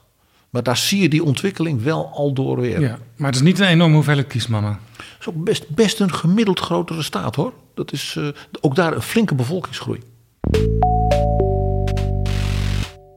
Nu we die midterm-uitslagen hebben gezien, kunnen we ook al een beetje kijken naar de presidentsverkiezingen die over twee jaar gaan plaatsvinden in 2024. Dat ziet er interessant uit voor de Democraten en misschien wat ingewikkelder voor de Republikeinen. De Republikeinen die gaan leven in de tijden van die bekende Chinese vloek. Mogen u leven in boeiende tijden. Uh, want wat daar gaat gebeuren is volstrekt onvoorspelbaar. Ja, bij de Republikeinen weten we één ding zeker nu. Trump gaat ervoor. Huh? Die, uh, die stond erbij. Die uh, heeft zich ook gekandideerd inmiddels. Althans, hij heeft een toespraak gehouden. Als je de tekst niet zou horen, dan zou je denken dat hij op een begrafenis een toespraak hield. Maar het was wel degelijk de aankondiging van ik ga er weer voor. Ik wil mijn tweede termijn als president. En die speech was heel erg lang, zoals ook altijd op die rallies. Het was ook een beetje Trump's greatest hits. Maar het was vooral een hele erge herinnering, wat voor mij, aan zijn inauguratiespeech. Weet je wel, American Carnage is een bloedbad hier in Amerika. Dus heel dystopisch. Eh, als we mensen op hun angsten aanspreken en hij is de enige die kan komen redden. En dat zat er nu weer in. Het was, dus een, beetje de uil van Minerva van Trump. Het was, het was duister. En het grappige, of het grappige, het, het, het interessante daaraan is, is dat als je het hebt over, een, over deze verkiezingen, waarin het frame van democracy is at stake, dat Biden neerzet, dan heb je natuurlijk één ding het allerliefste, dat je tegenstander jouw wereldbeeld bevestigt en dan daarna een soort van... Uh, nog erger maakt. Nog erger maakt en eigenlijk al de weg kwijt is daarin. Maar hij bevestigt dus van er is echt iets fundamenteels aan de hand. Dat is wat Trump ook vindt. Terwijl ik denk nu momenteel, deze uitslag op zijn minst, laat zien dat de, de kant van hè, we moeten het, dat wat we hebben beschermen succesvoller is gebleken dan het nog verder ja, afbreken van dat, we, dat wat we samen hebben. In de Republikeinse Partij moeten ze zich dus ook afvragen van ja, kunnen we die Trump op de een of andere manier nog ergens langs de kant van de weg achterlaten? Nou, daar is zijn dochter al mee begonnen, Jaap. Die heeft al gezegd, uh, ik ambieer niet, uh, die heeft gewoon binnen een uur gezegd van, uh, ik ambieer niet meer om een politieke functie op te nemen, omdat ik thuis moet zijn voor mijn gezin en ik heb heel veel andere belangrijke zaken. Dus Iv Ivanka Trump, die, die gaan we niet meer terugzien in het Witte Huis. En ja, dat zou best kunnen, maar om dat nou zo prominent in de krant te moeten zeggen, net nadat je vader aangekondigd een heeft. Een uur nadat hij dat had gedaan, kwam er een soort Instagram-post over ja, mijn gezin is zo belangrijk. Ik ga me helemaal richten op, me, op mijn kinderen. Dat moet het Donald toch niet lekker zitten. En zelfs figuren als Matt Gates, die natuurlijk ook helemaal maga zijn, die, uh, die, had, die vond tot het, ja, die moest dan naar Mar-a-Lago vliegen en het weer was niet zo goed. En, uh, maar hij was daarbij in spirit, uh, was zijn boodschap. Dus je ziet al, iedereen is zich op andere plekken aan het begeven. En in die partij de... zien ze dus dat de door Trump gesteunde kandidaten het vaak niet goed hebben gedaan. Bovendien, er zitten nog een aantal rechtszaken aan te komen financiële fraude door Trump, het illegaal in bezit houden van staatsgeheimen in Mar-a-Lago, het stimuleren van poging tot staatsgreep op 6 januari, waar ook die commissie nog mee bezig is in het uh, Oude Huis. En ik tip nog maar een keer die rechtszaak die heel ja, formalistisch lijkt in Georgia over het onder druk zetten van die Secretary of State. die brave republikein die zei: Mr. President, dat ga ik niet doen. Die dus nu eh, nogal glorierijk herkozen is. Dat is een rechtszaak en dat is van ja, een, eh, zeg een hoge rechtshof in Georgia. Dat uh, er heel stevig in zit. En heeft bijvoorbeeld ook mensen als Giuliani en dergelijke allemaal onder Ede opgeroepen. Die proberen dan weg te kunnen blijven met allerlei rechtszaken. Die verliezen ze allemaal. Dus ze zullen allemaal moeten komen, waaronder ook Donald Trump zelf. Ja, officieel had Trump afgelopen week al moeten verschijnen zelfs. Ja, dat was bij de 6 januari commissie. Wat, dat heeft hij dus ook geprobeerd eruit te, nou ja, weg te blijven. En ja, dat, dat maakt natuurlijk geen geweldige indruk als je als presidentskandidaat zegt van ja, maar die dingen, dat wil ik, ik wil mijn gezicht niet laten zien. En hij heeft inmiddels op zijn eigen beleidsterrein, zou je kunnen zeggen, binnen zijn eigen partij, concurrentie van de man wiens naam al genoemd is, Ron DeSantis. Er is een peiling gedaan onder Republikeinse kiezers en mensen die, die twijfelen, misschien ga ik wel Republikeins stemmen, door YouGov en The Economist. En daar blijkt uit dat uh, DeSantis uh, 46% achter zich krijgt en Trump 40%. Dat is toch ook geen goed teken voor Trump? Nee, want Trump had tot nu toe de positie dat hij nou ja, domineerde en dat er dan onder hem mensen waren als nou ja, zijn vicepresident Pence, uh, mevrouw Nikki Haley. En die hadden dan allemaal 6, 7 procent. dus ze hebben een heleboel nou ja. kandidaten met, met, tussen de 2 en 7 procent. En dan Trump 55. Daar noem je twee namen. Dat zouden natuurlijk ook namen kunnen zijn van mensen die zich ook zouden kunnen opwerpen voor de presidentskandidatuur. Op Mike Pence laat dat bijvoorbeeld nog wel boven de markt hangen op het moment ga ervan uit dat als merkbaar is dat, ondanks dat Trump zich nu heeft gekandideerd, dat hij dus in de polls kwetsbaar is voor bijvoorbeeld DeSantis, dat zij natuurlijk DeSantis niet gaan steunen. Ze kijken wel uit. Maar ze wachten tot als het ware de strijd hè, zodanig is. Twee honden vechten om een been. En dan de derde gaat ermee heen. En daar zou Warempel die Pence als een kandidaat van de behoudende evangelical vleugel. Maar wel kritisch ten opzichte van, van uh, Trump. Hè, teleurgesteld in hoe de, hoe, de, hè, hoe de president heeft gehandeld. Zou dus daar best nog een kans kunnen maken. En als er één grote indicatie, indicatie is dat hij het gaat doen. Hij heeft net een boek gepubliceerd. Dus ja, dan ga je het doen toch? Waarom zou je anders een boek schrijven als je in de Amerikaanse politiek zit? En we weten hè, ook van ons gesprek met Michael Wolff, mother Karen Pence, die wil wel. En Pence heeft onlangs ook gezegd over Trump, he endangered me. Dus ja, doet bijna denken aan uh, de discussie die je in Nederland ook hebt over sociaal onveilige omgeving. Als er iemand voor Pence een sociaal onveilige omgeving heeft geschapen, dan is Donald Trump het wel op 6 januari. Oh, en vier jaar lang daarvoor. Maar één grote disclaimer. Dit soort woorden hadden ze natuurlijk allemaal ook toen Trump de allereerste keer in die primary zat. Ze vonden het allemaal een despicable man en uh, daar kon je toch niet op stemmen en dat was niet decent en ga zo maar door. En uiteindelijk, toen puntje bij paaltje kwam, ging iedereen allemaal netjes in een rijtje erachter staan. Dus ik moet het nog maar even zien hoe het uh, gaat uitspelen. Maar het feit, kijk, het gaat er natuurlijk wel om. Trump uh, heeft dit vast niet uh, tot in den treuren met Mitch McConnell afgestemd tot hij het weer gaat worden voor de aankomende keer. Die haten elkaar. Exact. Dus het, er is zeker ruimte voor iemand anders die zich ook kandideert. Het is niet voorgekookt. Daar geloof ik niks van. Mag ik hier een geheimtip, zou ik daar geven? Dat is senator Tim Scott. Dat is een relatief jonge senator. Hij is een Afro-Amerikaan, conservatief, uit het zuiden. Uh, en die heeft eigenlijk na zijn zeer succesvolle herverkiezing nu gemeld dat het, hij hoopte dat zijn oude vader nog zou meemaken dat er na Obama nog weer een person of color, maar dan van de goede kant, ooit ook eens een kans zou krijgen. Nou, duidelijker kun je het bijna niet zeggen. Dus wie weet, Tim Scott, onthoud die naam.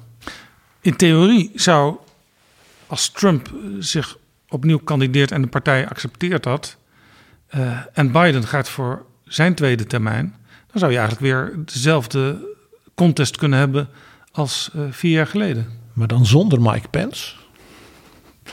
En dat lijkt me echt vreselijk, ja. Per, uh, Twee oude mannen. Per, jij bent van de Democratische Partij van Grace Napolitano. Red ons. Vertel wat er gaat gebeuren. Wat is jouw advies aan de Democraten? Ja, nou ja, een soort van als je kijkt naar wat, wat is verstandig, hè? Dan zou je toch zeggen, uh, ga altijd voor degene die er al zat. Dus uh, run with Biden. Uh, is een beetje een wet ook dat je dan toch de meeste kans maakt op Ja, in de, in, la, in de moderne geschiedenis laat het wel zien dat presidenten toch altijd een soort van bonuspunten hebben als ze al zittende president zijn. En natuurlijk in bekendheid, in, op allerlei manieren weet je, kun, je dat, kun je dat gebruiken. En um, dus dan zou je zeggen, ja, uh, dooddoener, gewoon uh, weer met Biden gaan. En eigenlijk ook op basis van deze uitslag van de midterms, uh, Biden staat er goed voor. Ik denk ook, als hij echt zou zeggen van, ik wil dit gewoon gaan doen, dan moet er wel heel wat gebeuren, denk ik, omdat als, als de partij verder de, de, de, de, de wat meer prominente mensen daarbinnen dat niet zouden willen, dat, moet, dat zie ik nog niet zo snel gebeuren. Dus ik denk dat het besluit van Biden hierin zelf ook wel een behoorlijk, uh, van, uh, behoorlijk grote uh, invloed kan hebben. Of die dat nog ziet zitten om dat nog een keer te doen. En dus of Jill Biden daar nog wel zin in heeft, omdat ze van die man houdt en denkt, moet je dat nou doen? En je zou aan de ene kant zeggen, hè, van, je gaat, het is heel moeilijk om die macht te laten gaan die je dan nu hebt. Aan de andere kant, ja, toen had hij het natuurlijk niet, maar in 2016 was hij ook nadrukkelijk, werd er gespeculeerd of hij als opvolger van Obama zou gaan. Toen heeft hij, en dat vind ik nog steeds een mooi interview met, bij Stephen Colbert in zijn show, een gesprek gehad onder andere over geloof en verlies van zijn zoon, dat toen best wel recent was, en of hij voor het presidentschap zou gaan. Nou, heeft hij toen er niet ja of nee op gezegd, maar wel heel duidelijk aangegeven dat dat een, ja, een hele diepe overweging is of, of hij daar zijn volledige toewijding aan zou kunnen geven, de ja of de nee. En toen heeft hij uiteindelijk de afweging, zal niet alleen hij zelf zijn, het zal ook wel wat druk zijn geweest, we gaan met Clinton, liever niet Joe, maar um, toch dat, dat, dat, dat uh, reflecteren op of je dat zelf er alles voor kan geven. Ik vond dat wel interessant en ja, ik zou niet uitsluiten dat hij dat nu zometeen ook weer gaat doen. Ja, als je hem ziet, uh, dan maakt hij af en toe fouten. Hij uh, zegt af en toe van ik vind het fijn om te zijn in puntje puntje en dat is dan net de verkeerde staat. Uh, hij loopt moeilijk, maar ja, je kunt misschien wel zeggen, als je hem zo bezig ziet, dat hij er op dit moment alles voor geeft. Ik denk ook, en als je kijkt naar de, de, de verschillende onderwerpen waarop er nou ja, doorbrakers tot kleine doorbraken zijn geweest, waar hij invloed op kan uitoefenen, heeft hij toch een beste track record in twee jaar opgeleverd. Van nou ja, PG Zeil met de uh, schuldenvergiffenis uh, voor studenten. Infrastructuur infrastructuur, uh, klimaatbeleid, uh, dat in een uh, inflatiebil gedrukt is. Um, dus ja, hij heeft ook wel het een en ander dat hij kan laten zien dat hij voor elkaar heeft gekregen. Komen de uitdagers Ja, ik denk niet. Kijk, stel je voor dat er echt meerdere mensen zijn die van goed profiel die gaan zeggen: ik ga ervoor. Misschien ook wel mensen die nu al voor hem werken in zijn regering. Dan wordt het wel een. een uh, ik denk dat Biden het niet gaat doen als, hij, als de partij zegt: ja, we willen een volledig primary proces. Ik denk dat hij dan, uh, als het wordt van we gaan allemaal nasty verkiezingen voeren en dan gaan we jou aanvallen op je beleid van de afgelopen vier jaar dat hij dan zegt, daar ga ik niet aan beginnen. PG, jij zei al, in die partijen in Amerika heb je niet een heel stevig partijbestuur. Maar ik weet, in bij de Democraten heb je de Democratic National Committee. Hoe gaat dat? Wie, wie, wie zijn eigenlijk de machthebbers die bepalen of er een volledige interne verkiezing komt? Is dat, is dat heel erg uh, achter de schermen in wat ze vroeger nog noemden, het mag tegenwoordig niet meer, zeker niet in Leiden, de smoke-filled rooms? Die voorverkiezingen, die primaries, zijn een zaak van de lokale afdeling. Dus Iowa doet het op zijn manier en North Carolina doet het op een heel andere manier. Dus Iowa, wat we altijd helemaal in het begin zien, in de sneeuw lopen dan die kandidaten. Daar bepalen ze eigenlijk uh, of het makkelijk of moeilijk wordt, mocht Joe Biden zeggen: Ik wil nog een keer. Dus mijn analyse hierbij is een wat andere. Ik denk ook gelet op het optreden in deze midterms als spreker en vuurmaker van de Democratische Partij. Dat hier Barack Obama als kingmaker, zoals dat heet, zal optreden. En dat waarschijnlijk heel goed zal afstemmen met Jill Biden. Dus hij die kennen elkaar hij heel is de wijze man die het advies zal geven. Als Obama tegen Joe Biden zegt: Joe, no Joe. Hè, en listen to Jill. Dan zal Obama natuurlijk met Biden en nog een aantal andere, ik zeg maar ook bijvoorbeeld de Clintons en een man als John Kerry en zo. Hè, dus de, de autoriteitsfiguren in die partij. En misschien ook met een paar van die succesvolle gouverneurs. Om de tafel gaan zitten, in het diepste geheim natuurlijk. En met elkaar een soort route afspreken van hoe gaan we Joe, nou ja, met alle eer bedanken voor deze vier jaren wat hij allemaal heeft gepresteerd. Hè? De drakendoder. Maar dat hij ook beseft, ik ben straks 82. Dat is een generatiewisseling die we misschien niet moeten doen.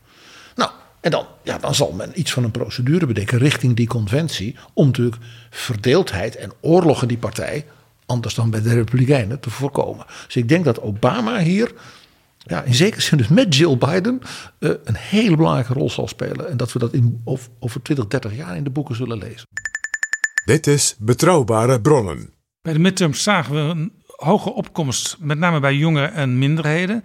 Kun je zeggen dat je dat dan ook automatisch uh, over twee jaar gaat zien bij de presidentsverkiezingen? Dat is omdat midterms vaak wat laag zijn in de opkomst. En het bij de jongeren nu meeviel. En met name in die staat waar het heel spannend was, als Wisconsin en Michigan, het zelfs echt meeviel.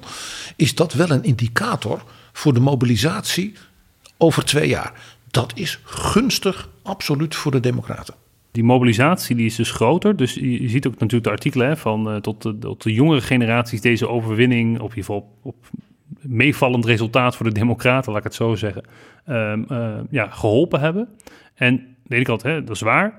Wat mij wel opvalt, is dat het dus niet per definitie dan ook is voor een hele jonge kandidaat. Die doen het niet per definitie beter. Of een, uh, of een soort van. nou, dat zag je natuurlijk bij de, bij de aantal jaar geleden al in de voorverkiezingen de steun voor Bernie Sanders kwam vooral ook van jongeren. En Bernie Sanders is een oude kandidaat. Ja, en dat is dan ook nog wel zo'n natuurlijk een hele linkse kandidaat. Uh, maar je ziet toch ook de, de, wat, uh, ja, de wat gematigde kandidaten ook prima dezelfde cijfers kunnen overleggen aan hogere jongerenopkomst als sommige anderen. Dus de, de, de dynamiek daar, dat, uh, dat, dat gaat ook nog wel impact hebben op wie je zometeen het beste als kandidaat kan hebben als democraat. Nou, wordt natuurlijk over twee jaar ook een deel van de Senaat gekozen. Dat zijn dus andere plekken dan er nu gekozen zijn. Want het gaat uh, elke twee jaar uh, een derde deel. Ja, en dat zijn dus weer heel andere staten dan nu. En wat betekent dat? Zijn nou toevallig staten waar de Republicans met twee vingers in de neus meestal winnen. Dus dat wordt lastig, want dat zal dus betekenen dat de Democraten, ook wat betreft de financiën, heel belangrijk hier, dus een sterk defensieve campagne zullen moeten voeren in 2024. Vasthouden wat we hebben. In plaats van we gaan in de aanval in een paar staten waar de Republikeinen zwak staan. Dus dat zal ook voor de strategen, de campagnemakers en de, ook de financiers van de Republikeinen aantrekkelijk zijn. En dat maakt het ook dus nu al extra interessant. Je zou denken 50-50 of 51-49, wat maakt het uit? Maar dat maakt dus wel degelijk uit, want dat is natuurlijk weer met het oog op de volgende verkiezing. Omdat daar dus inderdaad maar een derde de hele tijd wisselt. Ja, geeft je dat een, een extra voorsprong of een extra achterstand, uh, afhankelijk van welk perspectief je het bekijkt. Het wordt heel saai, PG, zei jij, als Biden en Trump allebei weer kandidaat zijn. Eén van 82 en één van 78. Maar als we nou eens vanuit gaan dat dat niet het geval is en dat ze beide zo wijs zijn zich terug te trekken of dat hun partijen zeggen: we gaan dit toch maar niet doen, Donald bij de Republikeinen. Wie maken er dan kans om uiteindelijk tegenover elkaar te staan? Permin, waar is jouw glazen bol? Ja, dit is natuurlijk een heel ondankbare taak. Uh, hier kun je alleen maar heel hard op afgerekend worden over een paar jaar. Maar goed, dan gaan we er ook een beetje voor. Een beetje sentiment uh, speelt dan altijd natuurlijk ook mee. Maar als ik dan bij de Democraten, dan ga ik voor de huidige gouverneur van Michigan, Gretchen Whitmer. Gretchen? Ja, Gretchen, Duitse migrantendochter. Uh, en dan uh, als, als running mate voor Mayor Pete. Dat is de huidige minister van Infrastructuur. Klopt. En voormalig kandidaat in de vorige primary tegenstander van Joe Biden. En iemand uit burgemeester, zeer succesvol, zeer gewaardeerd in de staat Indiana. En dat is interessant, want dat is een relatief conservatieve staat, maar die zou met de jongeren daar dan ineens in toch heel even naar de Democraten kunnen gaan, want dat is Obama in 2008 ook gelukt. Maar even, en dat zijn toch weer ja. extra kiesmannen ter compensatie van Florida. Heel snel even kijken naar de ticket. Die Gretchen Whitmer, dat is dus een mevrouw. En we hebben nog nooit een mevrouw als president gehad. En Mayor Pete is iemand die door heel veel mensen misschien ook wel als presidentskandidaat wordt gezien. Waarom hij niet meteen? Omdat ik de afweging hierin maak van uh, die blue wall, dat is een beetje natuurlijk mijn punt ook tot op heden, die is zo belangrijk voor de Democraten dat je eigenlijk wil veiligstellen dat je die sowieso gaat winnen. En daar is hij misschien iets te progressief voor? Dat zou ook nog kunnen. Maar ik denk vooral, hij, uh, hij komt natuurlijk dan wel uit uh, South Bend, Indiana, is het volgens mij. Of te modern. Hij is natuurlijk openly gay dat zou wel een rol kunnen spelen, maar ik zou vooral gaan een gouverneur uit een van die staten, iemand die daar nu ook woont, die kan al die credentials van ik ben hier de hele tijd ook geweest. Ik A heb proven niet winner. Want dat was bij de midterms natuurlijk steeds een punt. Ja, maar die kandidaat die zegt nu van alles over onze staat, maar hij heeft hier eigenlijk helemaal nooit gewoond. Ja, en Whitmer kan natuurlijk prima het punt maken van ik ben de gouverneur hier, ik weet hoe het er hier aan toe gaat. Um, ik denk dat het wel degelijk interessant is, ook in de context van alles wat er gebeurd is met het recht op abortus. En of ze dat wel of niet kunnen vastleggen uh, uiteindelijk in de wet. Uh, om een uh, vrouwelijke kandidaat te kiezen als, voor, als Democratische Partij. Ik denk dat dit wel nou ja, een moment zou kunnen zijn waarop dat, ja, dat klinkt misschien een beetje cynisch om het zo te zeggen, maar wat dubbel uitbetaald qua, ehm, qua electoraal gewin. Um, dus ja, er zitten wel meerdere voordelen aan. Het is niet een extreem progressieve mevrouw. Er is heel veel haar campagne nu ook op uh, banen en we moeten hier vooruit en we, we doen het voor elkaar. En uh, hè, uh, een beetje dat volkse ook van, ja, niet zijzelf per se, maar weet het wel met wat humor een beetje aan te spreken. En ik denk dat dat, ja, ik zou toch voor de Democraten die Blue Wall, als je gaat intekenen naar 72, dan moet je hem hebben. Dus ik zou toch wel voor een kandidaat uit die contract. En Meyer Piet kan alles natuurlijk heel mooi uitleggen. En die kan heel goed op, het, op Fox, op televisie. Perfecte rol voor degene die soort van alle lastige vragen kan beantwoorden op tv. Mayor Piet als explainer-in-chief, zoals het mooi heet. En hij is een stuk jonger dan mevrouw Whitmer. Dus als hij acht jaar haar vicepresident is geweest, maakt hij een goede kans. We gaan Gretchen Whitmer in ieder geval wat mij betreft met veel interesse volgen. Dat kan ook via haar eigen website michigan.gov slash Whitmer. En dan de Republikeinen. Ron DeSantis. Ron DeSantis. Ik denk dat hij het uiteindelijk niet gaat halen. Uh, ik denk dat als ze een compromiskandidaat zoeken en ze de evangelical kiezers willen vasthouden als basis, dat ze dan toch uiteindelijk voor Mike Pence gaan. En dat dan bijvoorbeeld die Tim Scott als vicepresident, jonger, zwart, behoudend, maar wel uitstraling, dat dat een heel spannend duo kan zijn. Maar Mike Pence, dit is toch ook een beetje uh, de lovingstock van heel veel uh, televisieprogramma's geweest de afgelopen Trump-periode? Uh, beste Jaap, dat is alleen maar in zijn voordeel. Dat zijn de liberals van Hollywood dat, dat juist heel veel gewone Amerikanen zullen zich dan eerder met hem vereenzelvigen. Dus, uh, het is goed dat hij zo in Saturday Night Live als een beetje een Dumbo werd afgeschilderd. Vergeet niet hoe men Ronald Reagan als een domme cowboyfilm enzovoort, enzovoort, enzovoort. Mike Pence is eh, gouverneur geweest. Heeft wat dat betreft meer ervaring dan wij hem misschien hier gunnen.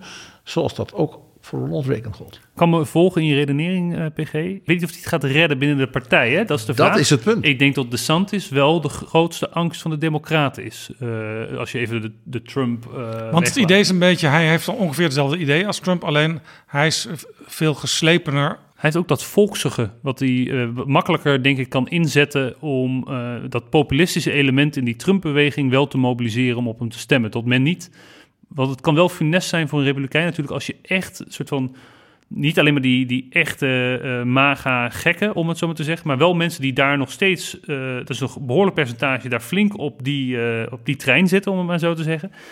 Als je die volledig verliest, of tot er gelijk als je kandidaat wordt, tot daar een enorme backlash komt van we moeten van je af en dit is illegitiem, krijg je dat hele verhaal weer. Dat is wel het risico van Pence natuurlijk. Dat je gelijk een enorme afscheiding krijgt binnen de Republikeinse Partij. We moeten hem niet. En ik denk dat de DeSantis dat beter, tot dan, dat je dan weer een beetje krijgt van tot gematigdere republikeinen denken, oh nou ja, deze man die doet het uiteindelijk wel goed. En tot de mensen die er veel populistischer in staan, nog wel een beetje dat vuur van hem kunnen volgen, om het zo maar te zeggen. Onder één voorwaarde, dat als DeSantis het wordt, dat Donald Trump dan niet zegt, ik ben kandidaat voor een independent party. Ja, ik maak is, iedereen stuk. Dat is in alle scenario's is dat funest voor de republikeinse kandidaat. Ja, dan houden ze niks meer over. PG, Tijdens Trump was er een ambassadeur bij de Verenigde Naties, Nikki Haley. Zij wordt ook wel genoemd als mogelijke kandidaat. Zeker, zeer ambitieus. Was gouverneur van South Carolina. Heeft dus een flinke uh, zeg maar, huismacht nog daar in dat zuiden. Dat is natuurlijk belangrijk. En zij heeft ook wel een interessant profiel. Als zij president zou worden, stel, dan is zij de eerste vrouwelijke president, maar ook de eerste president, vrouwelijke president van kleur. Want zij komt uit het Indiase subcontinent, haar ouders. Ik hoorde nog één naam die we niet, nog niet genoemd hebben. De oud-minister van Buitenlandse Zaken Mike Pompeo, die zou ook overwegen zich te kandideren. Ja, die is volgens mij en senator en gouverneur geweest van Kansas. En directeur van de CIA. Maar ja, die is niet erg geliefd in zijn partij. Die staat bekend als nogal arrogant en nogal dominant. Dus ik, ik zie niet heel veel kansen voor Mike Pompeo, maar hij zelf wel, begreep ik.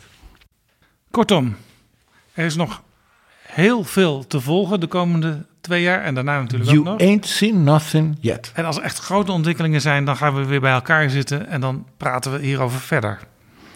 En we gaan natuurlijk wel eindigen met de Star Spangled Banner. Het volkslied. Het volkslied. En hoe doen ze dat in Amerika? Bij de Super Bowl. Ja, zo'n enorm stadion. En dan heb je zo'n, er is altijd meer een marineband. Hè, met heel veel. Ik heb een keer Nick en Simon dat heel mooi horen zingen bij zo'n wedstrijd. In Amerika? In Amerika. Ze waren daar voor een tv-serie die ze maakten. Wisten ze wie Nick en Simon waren? En Roland Dam. Moesten ze ook in klederdracht? De Dutch Simon en Garfunkel. Voor mij is daar ook inmiddels de ernstige polarisatie opgetreden, toch? Of niet? En je begrijpt, bij betrouwbare bronnen moeten we dat dan combineren met de serieuze kunst en cultuur. Laat nou, een aantal jaren geleden, bij de Super Bowl, dus bij het topkampioenschap, in dat enorme stadion, men America's Sweetheart gevraagd hebben. De meest geliefde operazangeres van Amerika, de sopraan Renee Fleming. En nou, ze had goed geoefend, zullen we maar zeggen. Ze was in topvorm. Dus laten we Renee Fleming het volkslied laten horen zingen.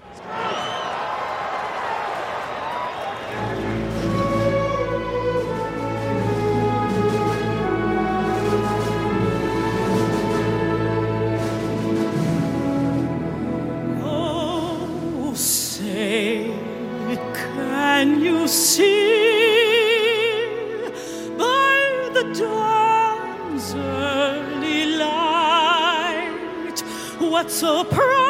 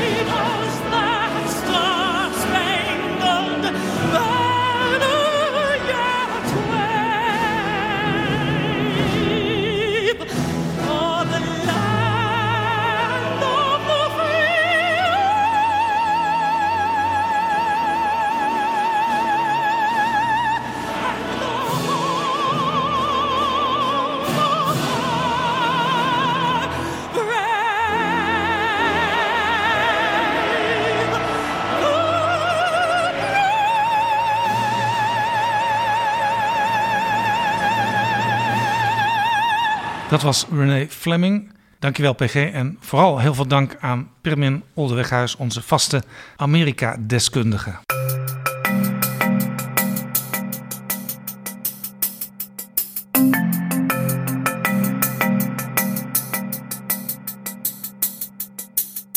Zo, dit was Betrouwbare Bronnen, aflevering 308. Deze aflevering is mede mogelijk gemaakt door jullie, de vrienden van de show. En nu zet ik dus even de vrienden even apart van alle andere luisteraars. Want die vrienden die maken nog veel meer mooie afleveringen mogelijk.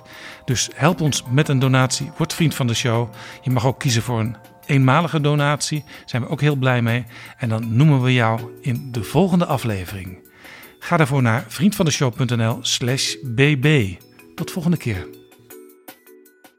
Betrouwbare bronnen wordt gemaakt door Jaap Jansen in samenwerking met dag en nacht.nl.